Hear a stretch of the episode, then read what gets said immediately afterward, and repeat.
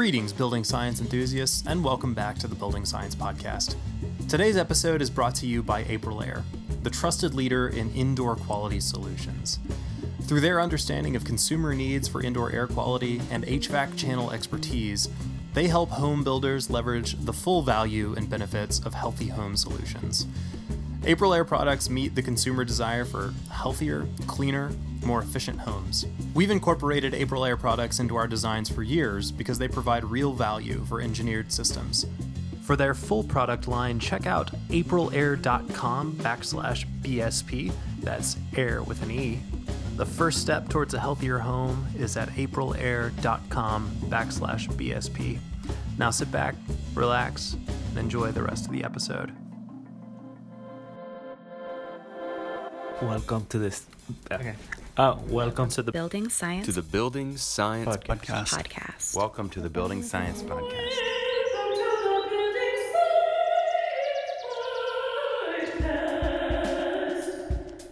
bringing the human factor to architecture and design. Brought to you by Positive Energy in Austin, Texas. Okay, hello and welcome back, everybody. Hello and welcome back to the Building Science Podcast. I'm Kristof Irwin, your host, as always, and I am not here today with uh, my trusty producer, Miguel. He is home dealing with a fever flu thing. I hope you feel better soon, Miguel. Instead, I'm here with a, a good friend and colleague on the Building Enclosure Council of the local AIA. I'm here with Trevor Brown from J.E. Dunn. And I'm going to make it easy for me and let you introduce yourself, Trevor. Thank you very much. Um, my name is Trevor Brown with J.E. Dunn Construction. I've been in the uh, quality control side of construction for almost 20 years now. Wow. And for the last 12 years, I've been with J.E. Dunn Construction as the quality control manager. and you just got selected for some um, was it some sort of management oh i don't remember what it's called there was a like a contest with je dunn and you got selected to go to a training somewhere Oh yeah, I was uh, I was actually the second person in the quality control department to run through their leadership training program. Uh, so that's a big deal congratulations and that was like a couple years ago or a year ago Uh, last year, yeah. So it was four training sessions. They're three to four days apiece with the senior leadership of the company. Um, you read books together, you discuss the books, and then uh, they go through kind of what what got them into their position wow through leadership. Yeah. and so there's no formal curriculum it's just this open q&a or discussion that sounds cool There is a there is a set curriculum for it, Oh, and we do have a training and development director Ah. who kind of handles that. Uh, they also bring in outside speakers who run their own firms or their own companies, and give us leadership pointers and you know kind of talk about their leadership journey. And uh, you know one of the books we read was called uh, "What Got You Here Won't Get You There." mm. and you know it's it's kind of that process you know what got you into management won't get you into leadership so it's you know trying to trying to determine how what areas and aspects of your career you need to work on to get to a leadership position i like it and not just stay in middle management hmm So they, they're investing in you. They've selected you carefully. They've invested time and resources to train you to be a leader, and they're training you to be a leader in QC. Is that right? Quality control. Yes, that is correct. Yeah, so our, our company structure is maybe a little bit different than most general contractors. Um, you know, a lot of general contractors will have field and they'll have project management or operations and maybe pre construction department and then maybe quality and maybe safety. Um, w- Ours is set up a little bit different. We have uh, what's called our IPS department. So it's IPS. yeah, integrated project services. All right. We're kind of the support role department, and so that covers safety, scheduling, quality, uh, lean and sustainability, scheduling, and then our VDC and BIM department. Right on. Hey, before we go farther, for you listeners, I should have talked about what the topic is. so the introduction got right into the topic. Today we are talking about um, the aspect of delivering buildings to ourselves that is is not often talked about. It- It's it's like we prefer to talk about uh, technology and systems and less about process. So we're hoping to talk about process today, although. Trevor knows an awful lot about enclosure consulting and products and materials. That's that's part of your role because you just said quality control. Right. I, al- Mm-hmm. Almost act as an in-house consultant for the third-party skin reviews and product selections and dealing with trade partners, coordinating details, drawing details. Oh, you would draw your own details. Yes. That's fantastic. Okay, so uh, let's just start at the beginning then. You Sure. get a new project, Yep. and um, J.E. Dunn has a group of people that are going to interface with the owner. Mm-hmm. Are you part of that group? Typically not. It, Okay. it depends on the type of project. Mhm. So when when we're going out to bid on a project and we're going to Mhm, mhm. interview on a project, uh, depending on um, what the request for qualifications is, or um, if if quality is heavy in their requirements, they'll typically bring me on board from day one. Interesting. what if quality is not? I'll go to the interview, Uh-huh. right, and I'll be involved from the interview process through pre-construction all the way through the, f- the finish of the project. Uh-huh. Uh, if it's just a, you know, hard bid project where they know the owner's going to build it and then sell it, typically quality is not a, a high priority for them. It's more cost based, and so I'm, Wow. I'm typically not involved Uh-huh. as early in that process. There's a lot there. I mean, you can feel it. There's a lot there. We have this term, hard bid, Yeah, which is a, a polite way of saying it's not about the quality. It's about what it looks like. it's about the cost. Yeah. so you said bid phase. Let's talk about that bid phase. What would be your role in bid phase? And wait, and before you go there, what kind of projects are you usually working on? Uh, typically, here in the Austin market, we're doing a lot of uh, high-rise student apartment buildings, Ah, uh, healthcare, hospital work, um, K through twelve. Oh, So fantastic. schools, public buildings, um, and then we we also recently got a project doing a central utility plant for TFC. whoa. So So these are big projects, big infrastructure projects. yes, Wow. Uh, we do a lot of office buildings as well, Office. high-rise office. Yeah. So the bid phase. You you just said you would be involved during the bid phase. What what would your role be in that? So typically, our, our pre-construction department, so our pre-con managers, as they gather bids from the trade partners, they'll put them together in their bid tabs. Um, on the skin contractors is typically where they'll call me in and say, "Hey, did this guy capture everything? Ooh. Are these numbers whole?" And then you know, if I've got four trade partners in the bid tab, they'll ask me to go through it with the pre-con manager to make sure they're not missing anything. Uh-huh. So a lot of times they'll they'll bid on say a waterproofing system, and they'll tell them, "Hey, I'm using Carlisle Barritech." Well, that's only one component of a system, and so you need to make sure they have all the proper flashing, Primers, yeah. sealants, Mhm. primers, Mm-hmm. and making sure they're not missing those. Yeah. And do you end up uh, product neutral, or do you end up with biases towards certain manufacturers' products? Um, I definitely have biases towards Uh, from manufacturers right? based on experience and Uh-huh. testing. Yeah, um, and that's that's not fair to say that all products don't have a place in construction or in the in the industry. Mhm. It's just that some are easier to install or some are simpler to install, Mhm. um, and some can be more complex. Mhm, mhm. And based on our labor market right now, it's we try to keep Which it as tight, right? simple as possible. Yeah. Yeah, yeah. That there's another thing we we have uh, keep it as simple as possible to make the labor market interchangeable in some sense, Correct. which is another aspect. But so another differentiator between manufacturers that I experience, both mechanical side and enclosure side, is access to information. Mm-hmm. Right. Some some of them it's easier, some of them it's harder, and that seems to be your one of your roles is you're helping information flow effectively in during the bid phase, right? That yeah, that's And then and actually you keep information flowing all the way through a project, right? Right. So uh, as as the pre-con managers are getting information in, you know, this is the basis of design. Mm-hmm. So I'll, I'll read through the specifications to make sure that the products submitted are matching Oh right. the, for the basis of design and meeting the project requirements, um, and then dealing with the manufacturers. So I have good relationships with the manufacturers' technical representatives, and it's easy to get information you flowing go. back and forth Mm-hmm. you know, between our team, uh, the, the trade partners team, and the manufacturer Mm. of the products. Okay, so remind me, I didn't take notes on it, but you said bid phase. So you're supporting bids, Mm-hmm. safety, QC. So you're you're doing a lot of things. It's Yeah. So one project at a time. How does that work? no, Wow.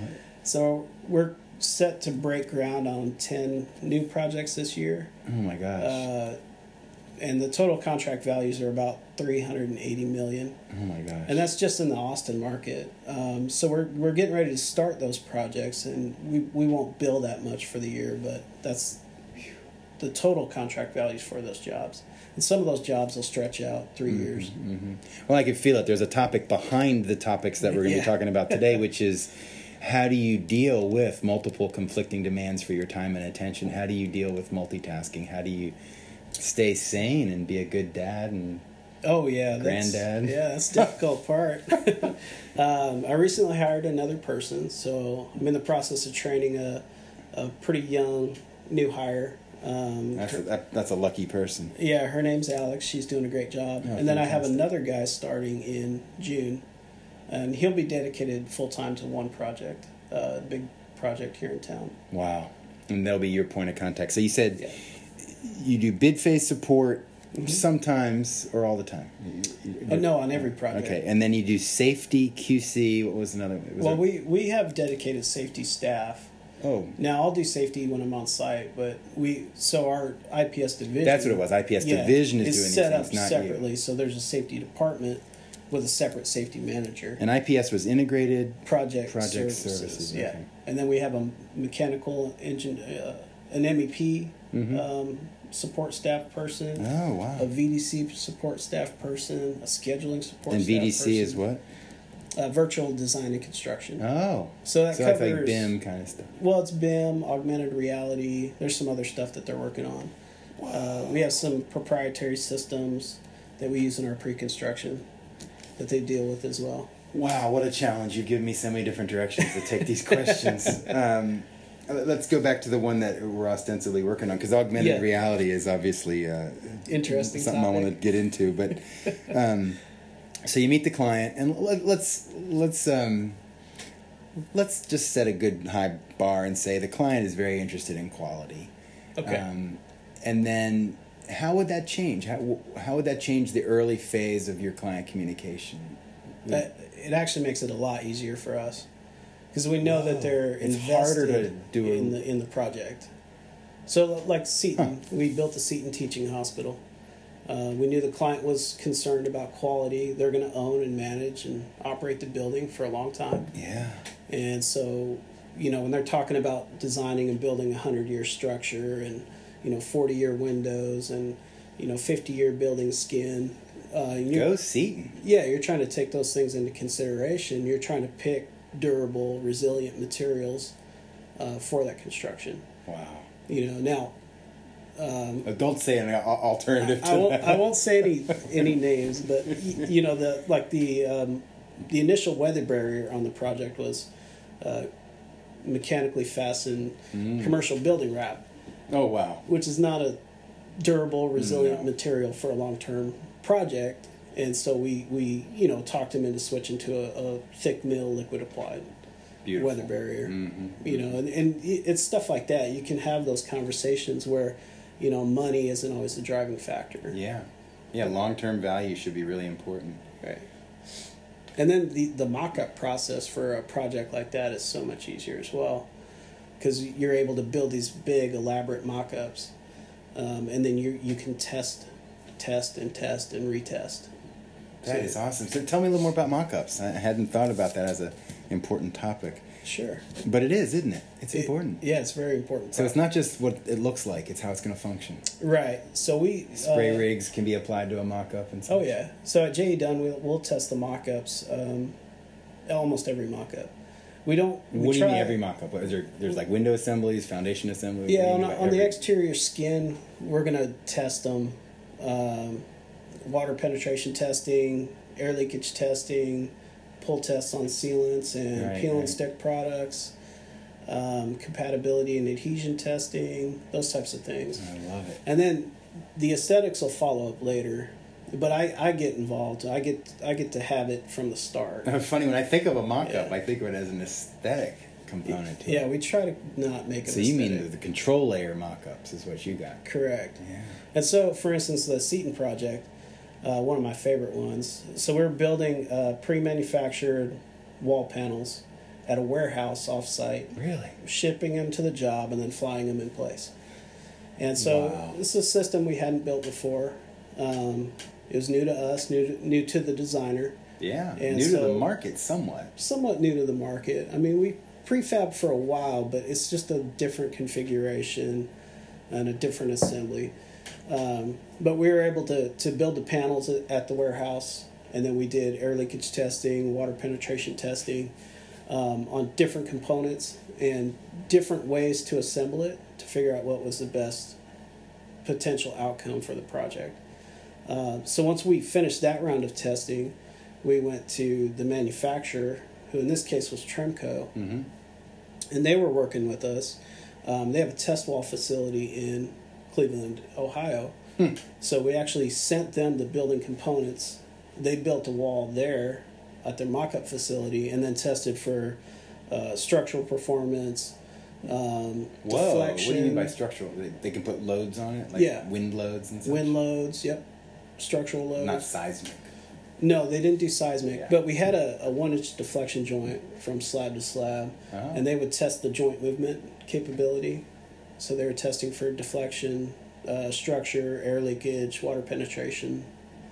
Wow. Did you get to go see that? Yeah, That yeah, they uh, flew us up, uh, myself and another quality control manager, and witnessed the testing. So That's really cool. Spent a couple days up there. So every project gets a mock-up for all the critical control layer components and connections, right? Wall, foundation, roof, wall. Yeah, ty- typically the projects we're building are, are bigger in scale. Yeah. uh, you know, five million dollars and up, we're probably going to build a mock-up. yeah. Um, smaller than that, they might be more of an in-place mock-up Mm, or more of an mhm, aesthetic mhm, mhm. mock-up. Okay. And then so, you know, one of the the main goals of this this episode today is to talk about uh, I guess information flow on the job site to lead to good outcomes.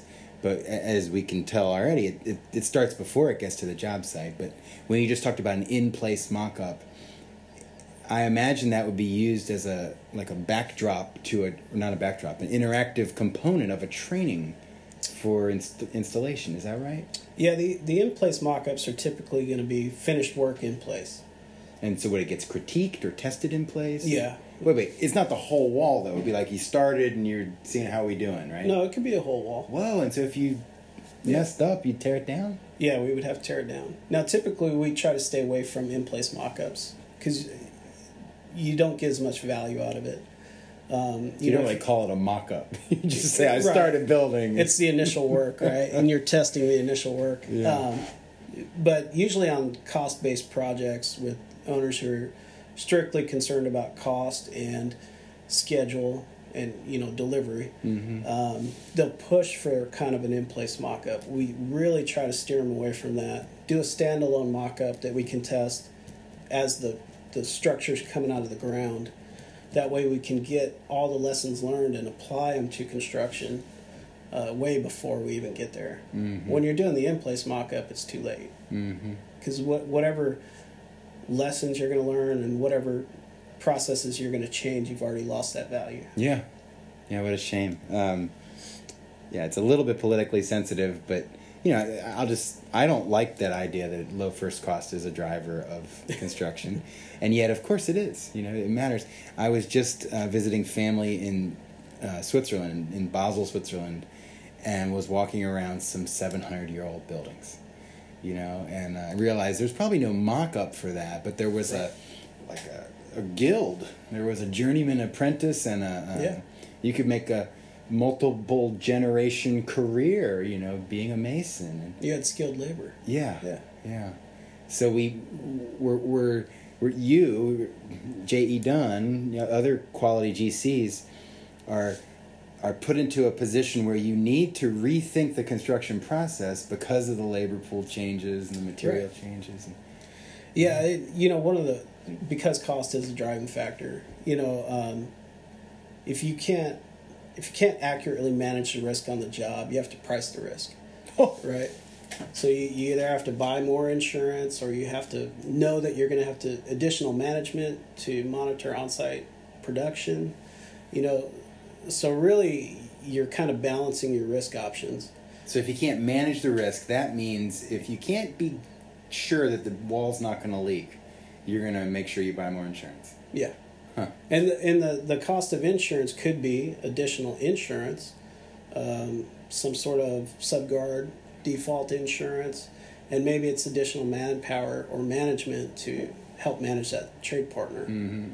Interesting, and A lot more oversight. yeah, a lot more oversight, and you can actually have physical structures as insurance, like a, a backup. Because you were you were just looking at your phone right before this interview, looking at a foundation detail, and Right. there were belt and suspender approach, and That's correct. yeah, but that's actually not going to help with low first cost.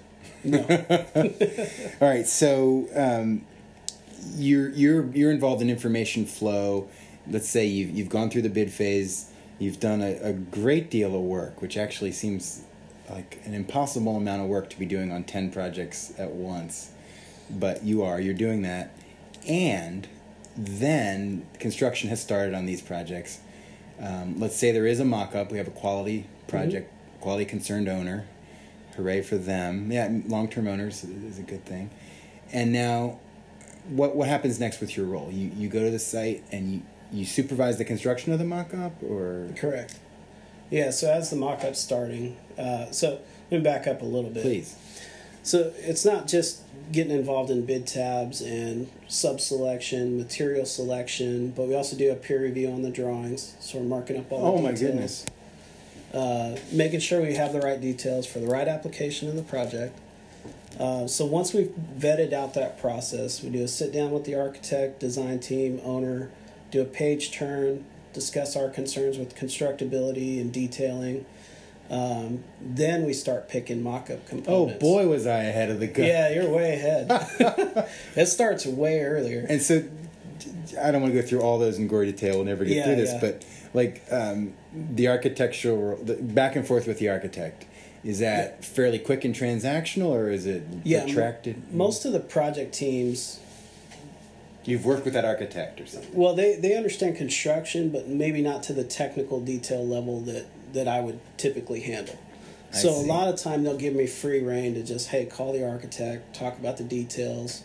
When you guys finalize it, let me know. We'll submit the RFI to get it written into the contract documents. I see. And the architect will be redrafting based Correct. on your input. Yes, Uh-huh. typically. And so, what else was in that that causal chain between bid and what, what, anything else? Oh. So we're doing peer reviews, bid tab reviews, and uh, peer review. Let's stop, stop there. That's in house. Yeah, that's in-house peer reviews. Mm-hmm. Okay. And then you said tab review. Uh, bid the bid tab review, which is uh, Ah, all right, all right. selecting their subs numbers, and Mm-hmm. then also uh, material selection at that point. Wow.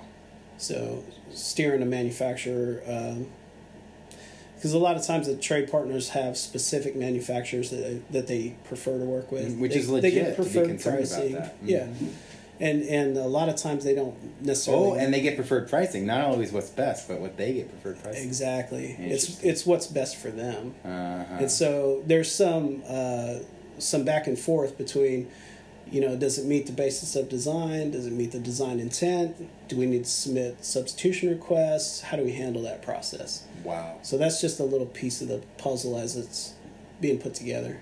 Wow. So I can I can hear it in what you're saying that there's an awful lot of detail and um, expertise and choreography of information flow that could go right or wrong just in arriving at your CD set and a, a budget or a, a pricing estimate for your owner, right? Yeah. Yeah, we're typically looking at the DD phase drawings. We'll do the peer review around the 50% CD drawings. And then we're getting into that Mhm. kind of bid buyout phase. Toward the end of CD. Right. And And establishing the GMP. say me, tell me what GMP is. uh, guaranteed maximum price. Mo- Most of our work is negotiated. Right, about there you go. Eighty percent. That that's what I wanted to go to. So say you you've done all this work and you get to the GMP and it's it's a no go moment. That number's too big. Even a committed owner is like, no, I'm not going to do it. Uh, what happens then? Well, then you start the VE process. The quotes, air quote. Yeah, everybody knows what that stands for, right? Oh yeah. Uh-huh. Value elimination. Yeah.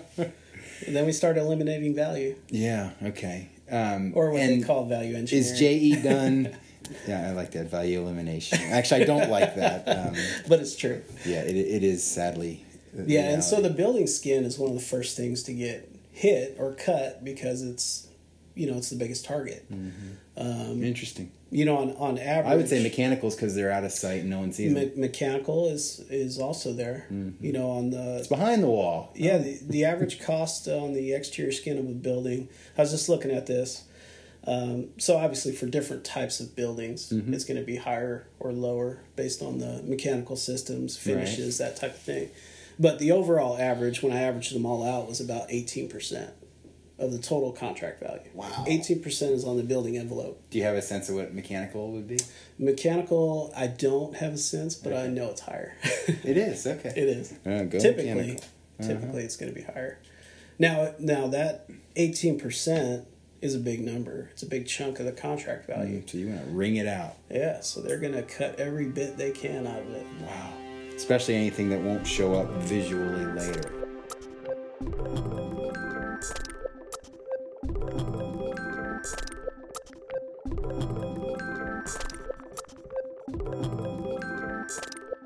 You know, I guess that's an awful lot for J.E. Dunn to be doing, and yet there's you still haven't got the green light, the go moment Right. you got some fee that you've gotten paid to go through all that, right? You're not at risk. Oh, Are you at risk? so or is there different ways there? we we joke uh, for sophisticated building owners and ones that are concerned about quality, they will typically pay you for pre-construction services. Absolutely, you'll but get paid some for that. But for cost-driven owners, you do free con. Wow. Not pre-con. Free-con. Free-con. Right. Man, and you guys will do that. I mean, I guess. Yeah. Tell me, uh, just out of those 10 projects, um, how many of them are free con and how many, just roughly, are, are, are you getting some pre-con service? Uh, I would say four out of the ten are probably free con. Oh, okay. So, So most of our negotiated clients, uh, not nine. It's not nine out of 10. no, it's not. But most most of our clients were repeat builders. You know, they just they just give us the next job and then we negotiate the price on it. hmm Well, that's good. There's That's- no typically there's no bid process for that. So that that's a lot of our work. And then the stuff that we do have to go competitive on. Um, a lot of times you have to negotiate the pre-construction service costs. Right. So Wow. you, you'll recoup some of that money, maybe not all of it. hmm Yeah, I can see on the other end of construction now some questions. Let, us get through it now. So, so we got we got through pre-con. Yeah. Naively, I thought we were through it a little bit ago. All right, And so, you- starting you, construction. Yeah, you starting construction. Tell me how your role is, and and uh, you know, please try to bear in mind what I'm looking for are um, tips or information for people to, to to think about a good construction process. Okay. So, what are you doing next now that you've gotten the green light and you've got a good recipe? Your CD 100 set. Yeah, so now we're we're trying to set the project up for success. And and again, I mainly deal with building envelope. hmm that's fine. Um, so as concrete starting, so dirt work starting, foundation work starting, concrete starting, uh, we're we're writing up the quality control plan, the quality action plan, Wow. uh, verifying what tests we want to perform on the building skin, how many tests we want to perform. Um, we And do- you reuse those QA QC plans, right? Yeah. I mean, yeah, they're specific modify. to every project, but yeah, we just modify them. Mm-hmm. So we have one called the quality action plan. That's where we identify all the mock-ups required, uh, test requirements, Hmm. um, and then what to look for on the project. Because I'm only one quality manager, I can't be on ten jobs at the same time. yeah. So I'm working with the project engineers to develop these documents and then working towards uh, field verification. All right. And now it's starting to go up out of the ground. Yep. So now we're we're starting to build the mock-up. So we've got submittals are in, being reviewed and hopefully approved. You try to get the submittals approved before you start construction of the mock-up. Doesn't always happen. Uh, so now Whoa. we, so now we started the mock-up process. You've got the mock-up built. I'll typically be out there monitoring the build of the mock-up, just to verify the steps, the sequencing, coordination between details. And uh, someone on the you're in JE Dunn's installer um, supervision team is watching your. Yeah, we'll typically have a skin superintendent assigned to the task as well. Mm-hmm. Now, a lot of times that guy's also in charge of the structure, so he's trying to coordinate, Oh, really? yeah, concrete, skin, foundation work, as well as stopping in and, you know, putting an eye on the mock up. Wow. But most of the time, I'll mo- I'll watch it, go through the process. We get it to the primary weather barrier layer, and then that's where we start water testing. And is that a JE Dunn testing company or a third party? Uh, so we've handled it a bunch of different ways. Um, if the project ha- and and the owner and the design team have budget for it and they require third party testing, then we'll hire a third party testing company to come in and do the test. Um, if they're not paying anybody for it and they're looking for us to do it as part of a quality control measure, then I will perform the testing. Yeah, I can I can feel it that it's um, it's one of those where it cuts both ways because you know collusion could be involved if you're testing your own work, and yet who cares more than you in some sense? You could also argue that. We we own the most risk on the building. Yeah, yeah. you know I, I, I know uh, contractors have gotten a bad name over the years but the sophisticated contractors the the good reputable contractors they know that they have to build quality buildings What's the wise relationship with risk for a contractor? What's the way? I, I just like that term. We know we own the risk. so so basically we own the building um, for the the the the limitation for the statute of repose in the state of construction right so in the state of texas it's 10 years is the That's statute, the statute of of repose repose. Right. That's that's the time duration on which you can be sued. Of repose. It So sounds we- so relaxing. We own the risk for ten years, wow. basically. For ten years. Yeah, and we know And that. and so you that that and that that's like a game face moment, isn't it? You know, you know what I mean. It's like, uh, hey, don't pretend we don't. We do. right, because you know if the building leaks, who's the first person that gets called? Yeah. It's the contractor. Trevor Brown. It's not the And it's a skin. and it's a skin guy, right? So you know they're not going to call their their maintenance guy and say, "Hey, go fix the window." The maintenance guy is going to go, "Well, this building's only two years old. It shouldn't be leaking. I'm going to call the contractor." Yeah. So the contractor, I get the phone call. Well, I'm going to call my trade partner who put the window in, and we're all going to go out there and look at it together. And the roof is that part of the skin? Oh yeah. I mean, I know it's on the exterior, but I, in my mind's eye, Yeah. I've been thinking wall, wall, wall. No, it's it's the six sides. It's everything, so yeah. bel- below grade slab roof Okay, and the all four six walls. sides. Yeah, The boundaries. yeah. Okay, so um, we've been talking about all the good stuff. Does anything come to mind on like common pain points or where things go wrong or um, maybe lessons learned Yeah, I think during this part going up? You know? yeah the the process going up is you really have to select the right materials for the right application. Mm-hmm. Um, is one of the biggest issues I run into. Um, you know, if you're if you're looking for durability and, and resiliency on your building, but you put in a thin mill system with CEFs or EFIS, Yeah, yeah. um, and residential windows, it's not going to perform the way you expect it to. Yeah. You know, and especially on these, uh, And CEFS is the new version of EFS or EFIS. yeah, it's just a rebranding, Uh, is all it is. yeah. So we run into like a lot of uh, high-rise multifamily construction, you know, student housing, apartment buildings, those types of things. You know, where they expect this beautiful building that'll perform for ten years, but they pick the cheapest, cheapest, crappiest materials that you wouldn't put on your house, and they expect it to work. Yeah.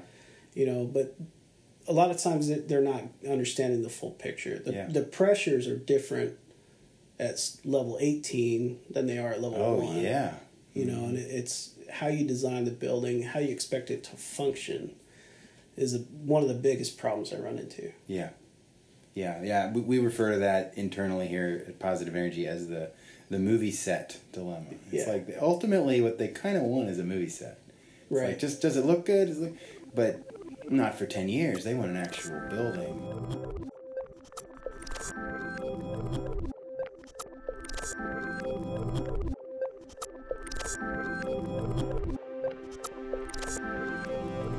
So you're you're going up out of the ground, and so you, you said that choosing crappy materials is one problem.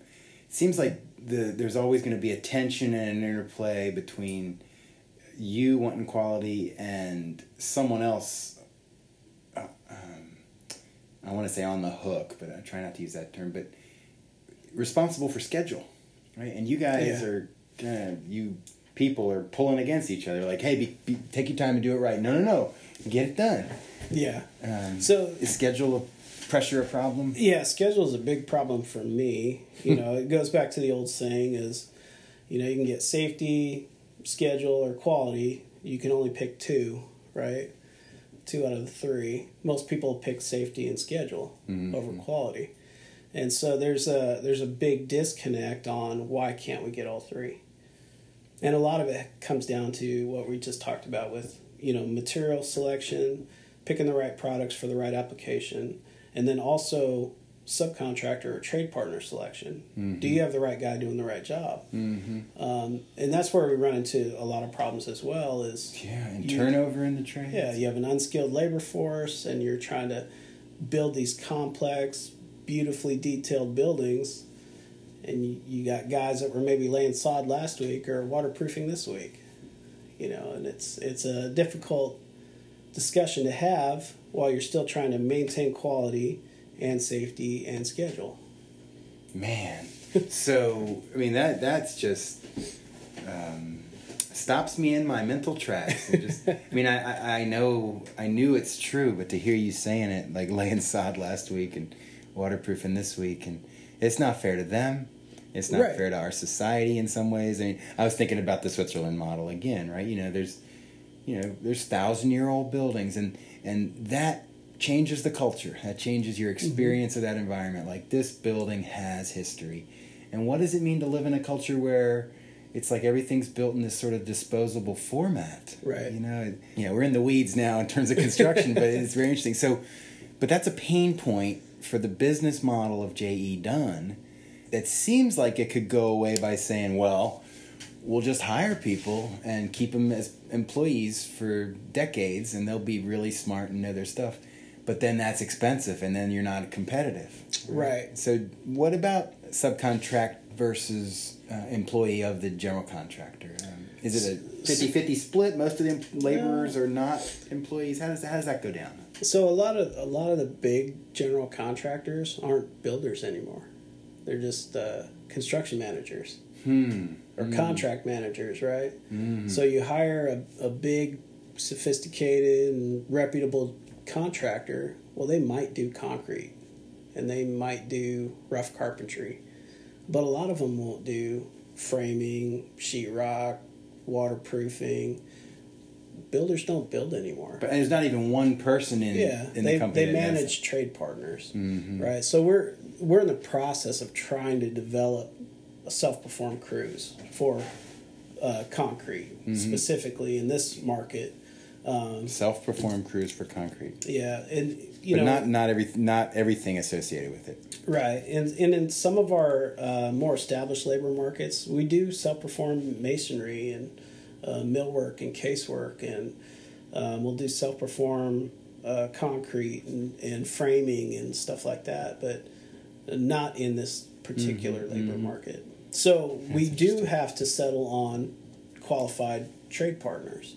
And we have some in-house uh, risk assessment tools we use for that. And we have a program um, called sms for our subcontractor management system where we assign you know ratings to them we check their backlog check their you know their bonding capacity Yeah. you know so we, we go through a, a vetting process to to get the best qualified trade partners but it doesn't always change the labor situation in the field Yeah, yeah, yeah. I'm thinking about that leadership uh, training or group that you were talking about. These must be the issues that are alive at those meetings.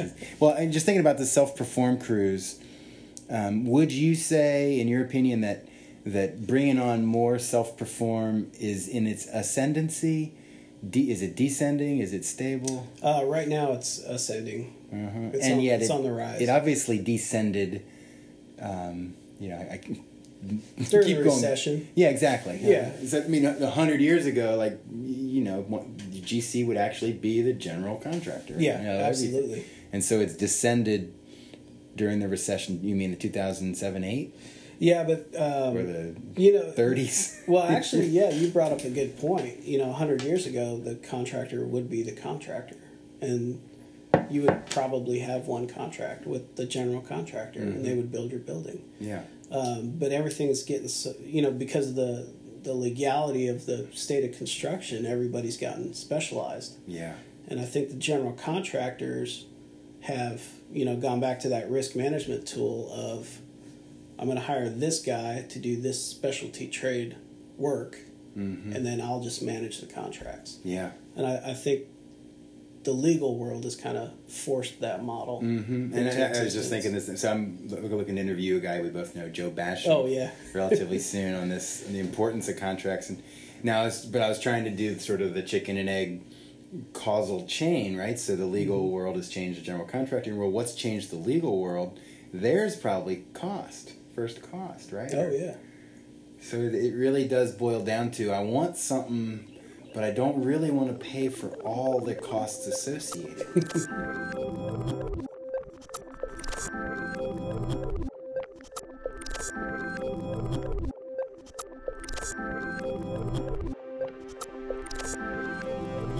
Schedule can be a problem, and picking bad materials can be a problem. What about communication obstacles? Any, mean, it seems like good grief. You only got one mouth. You got ten projects and how many subs? And, Yeah, uh, you know, with the everybody trying to use email as the main communication tool, it's just a mess. yeah, I mean, I don't know what your inbox looks like, but it, it's terrifying. yeah, I've probably got 200 in there right now, just waiting for me to look at them. Um, you know, and probably Well, thank you for answering mine and for being here. By the way, yeah, and there's probably 50 to 60 of those that actually require a response or Yeah. Mm-hmm. some sort of input from me, and the rest of them are just, you know, copy, copying somebody on the email chain. there's also construction management software tools, right? That Oh yeah, Are they helpful? I mean, I've been associated with several projects that use them, and in the course of the project, they'll send me two or three different logins to different software tools. You know, and I'm just single family residential, so maybe a year, year and a half construction. Yeah. And I'm like, does this mean implicitly that you didn't like the tool you had before, nor the one before that? Good grief! yeah. We we have a lot of different software tools that we use in the Are they proprietary, or do you custom No. built for you? I mean, a lot of them are custom built for us. yeah, Um, for JE Dunn because you're big. You're, Yeah, so we use CMIC as our main construction management tool, um, and that handles our And that's a JE Dunn custom tool, or no? No, you or, can buy Oracle built it. Okay. it's customary. They've customized it to JE Dunn, uh, but I think there are other general contractors that use it as well. Um, so that's kind of our main construction management tool. We do contracts, RFIs, stuff like that in there. And then we have a license agreement with Microsoft where we use project websites. And that's where we house all of our documentation for the job. Because we try to be paperless. that. hmm But it still doesn't help your inbox. It, it No, because you get emails on all the updates Yeah, and the yeah, changes exactly. and yeah. Yeah, so the the communication tool, um, you know, the the communication's great on the management side, right? So the project manager communicates real well with the trade partners project manager, and they communicate really well with the architect and probably the owner. And then from that core group is where you start getting some of the disconnect.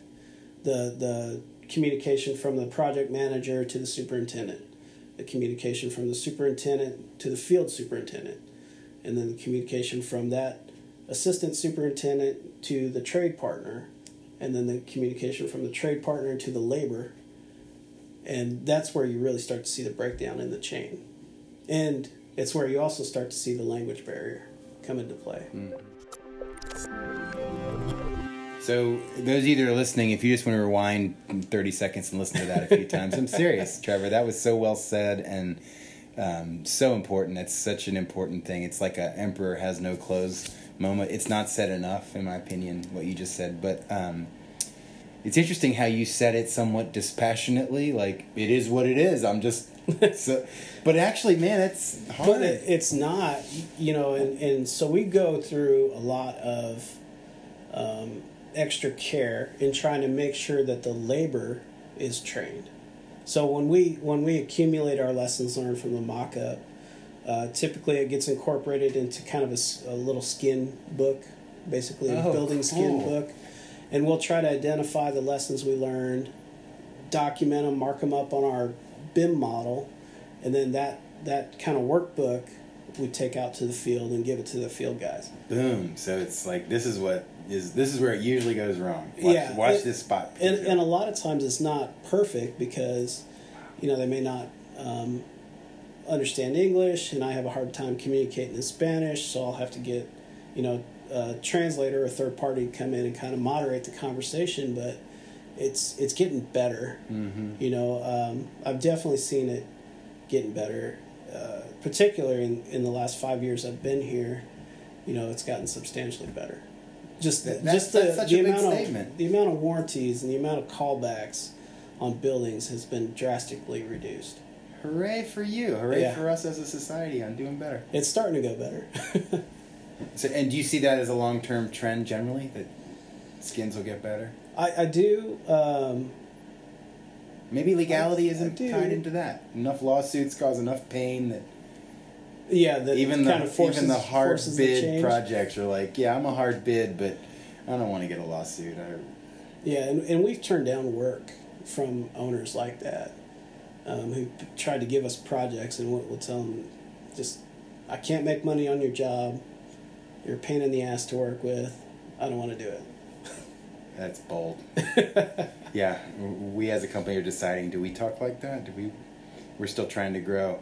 So Yeah. tied in here is, um, I think it was last year, maybe it was 2016. McKinsey consultants did a big report on the state of the construction industry. I don't know if you saw that. It was fascinating, but something like uh, eight trillion dollars in um, basically lost value that people were paying for that, that wasn't getting put into the job site, and and it was based on exactly that that causal miscommunication chain that you were just talking about, where the management team has good communication. And it's sort of like the recipe maker had good communication, but then within the kitchen, things fell apart. Right. And uh, McKinsey's you know big point there, and I will put a link to that in the show notes. Was good grief, this has lost money, right? This th- these are there's real impacts from this. Yeah, you know when the the uh, Hmm. the lean movement started. Are you familiar with that? I'm familiar with. it, I I'm not familiar with when it started. Well, so for me, um, I didn't know about it until probably I don't know 2011, somewhere around there, Mhm, 2010. Yeah, that's probably when I learned about it. Yeah, so you've got this big lean movement coming into the construction industry. Now it worked great in manufacturing. Do you want to define it real quick? uh, so lean is just um, plan, do, check, act. Mhm. You know, a continuous uh, cycle of improvement. is, I guess is the easiest way to sum it up. Yeah, well said. So you know, it works great in manufacturing. You you plan it, you do it, you check it, you make changes. You plan it, you do it, you check it, you make changes, and you have this constant improvement cycle happening. Um, and as we're trying to mold it into construction, uh, it's because there is a need for it. You know, construction is one of the most ineffective uh, practices or processes in our society. I mean, our our uh, Well said. we haven't improved at all. you know, our efficiency is still at forty percent or thirty five percent. How is that measured? Do you know? Uh, we were trying to. I think I forget who did the labor study, but it was based on like an eight hour man, eight hours of work for for a man. Oh. How much actual work in place gets put in place, Wow. right? And how do you track that? So if you have if- if you have a guy on site for eight hours, he might get three hours worth of work. Three man hours worth of work done. Yeah. Wow. So that that is fascinating and big because uh, we're seeing a lot about pre-manufactured buildings. And, um, I think what you're seeing is y- your industry, our societal institution that delivers buildings to us, wrestling with that, wrestling with that inefficiency and wanting to change. But you know, on the Seaton project, you did prefab. Um, which put you in more of a manufactured building mode, right? You took a prefab module and assembled Yeah. it on site because ultimately you can't not assemble it on site. I mean, I guess you could have like a squadron of army helicopters and just drop the completed building. Right. Well, and if if anyone's I'm familiar kidding. with the the job site there, you know we had um, active construction on two of the sides. You have Fifteenth Street on the front side, and then you had um, a road under construction on the fourth side. Oh my gosh. So you really had one point of access to the job site, uh, seven cranes on that one parcel of land. oh my gosh. Three were ours, two were our neighbors, and the other two are our neighbors. Oh my gosh. And you, and they were within the swing radius of each other, so you're coordinating crane activity with your neighbor, and s And it so- wasn't all JE Dunn, was it? No, it was not J.E. Dunn. Um, I think Oh. Hensel Phelps and Uh-huh. DPR were right there, Oh my gosh. or maybe it was Beck. But you're, you know, you've got this. There's your symphony of crane movement, right? Yeah. Um, so we didn't have any site to to actually do construction on site. I mean, we could Oh, so it wasn't it wasn't about this manufactured building No, it was out of necessity. it, well, and it was an aggressive schedule. So, you know, when we set up the uh, the offsite warehouse and we could pre-manufacture so many of the wall panels, you know, we made common sizes. We figured out how many we could manufacture in this common size range, um, and then we uh, framed them, sheathed them, waterproofed them, and put in the windows. Wow. And we were able to test the windows on site before they left. And the windows wouldn't The break warehouse. from shear stress being transferred? No, we did learn some lessons on how to stack them. That's for sure. Huh. Uh, so we tried just kind of stacking them at an angle, Uh-huh. uh, not quite a forty-five, uh, little Like 22, 20. uh, yeah, twenty-two degrees or something like that. And, and we had foam wedges on all these panels, but the sheer weight of them, as you started stacking them together, was crushing the sheathing and pushing the foam through the sheathing. Oh. So we did learn some lessons. Had to go back and uh-huh. you know do some repairs, but uh, it worked out great. So we were able to control the quality on you know the thickness of the liquid applied weather barrier. Um, we were able to basically watch all of the windows get installed, stripped in, installed, and then we were able to water test. Um, you know, a percentage of them on site Yeah. as as production was being done before they got shipped to the job site. And we also pre-manufactured the head walls, the foot walls, and all the bathroom pods at the same warehouse, and then trucked them in and flew them in place. Wow. Yeah, So the wet walls were assembled in a in your in the warehouse. Yeah. That's so cool. So we Yeah. had we had, f- I think six guys frame probably ninety percent ninety percent of the building. Mm-hmm. Yeah, the, the, but there's a, the question here, and I love it. That that's profound, by the way. Yeah. should six guys frame ninety percent of the building. That, that's amazing. And they were getting good efficiency, Yes. good man hours. But the underlying question that's really interesting is that this was done because, at least you're saying, because of the job site constraints, not because we recognized that pre-manufactured assemblies would help with efficiency. Yeah, we If you had a greenfield, you wouldn't have done it. No, we probably would have did a more traditional method. Uh-huh. Now, another aspect of pre-manufacturing that stuff was it did speed up the schedule. Really? And, Overall? Yeah, overall. And Because you're getting more efficiency in the warehouse, exactly, aren't you? Aren't you? Yeah. And and we knew that going into it. So so why don't you do it other not jobs? just a tight site, but an aggressive But it costs more, and a quality owner, right. quality focused owner. Yeah. And it's hard to find you know a size and space to do that type of mass mass production. Right. Yeah. Did you rent a warehouse? Yeah, we had to rent a warehouse. And then proximity to the site. How do you ship it? How do you truck it? How do you pick it off the truck? All that you had to develop systems and procedures to do all that. Right. And now they're developed, though. I mean, I, I guess what I'm getting at is it seems like, you, you know, you say things are on their ascendancy as far as quality, and then manuf- pre-manufactured helps with quality. So it seems like pre-manufacturers can become more mainstream. Mean, It- what do you think?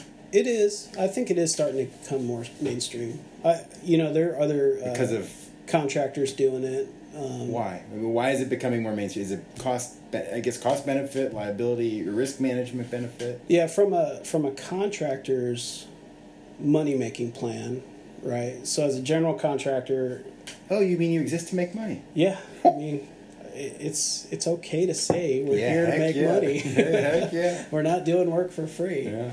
You know, so as part of the cost model I, um, and how you generate revenue and how you maintain your fee um, and, and prevent that fee erosion, you know, with quality issues on site, I do see an increase in pre manufacture um, And is that? when you can do it. do you think you know DPR, Hensel Phelps, Beck? They're all having that same Oh, yeah. lesson learned. Yeah, I think so. Wonder if they'll all start sharing manufacturing facilities, becoming assembly plants.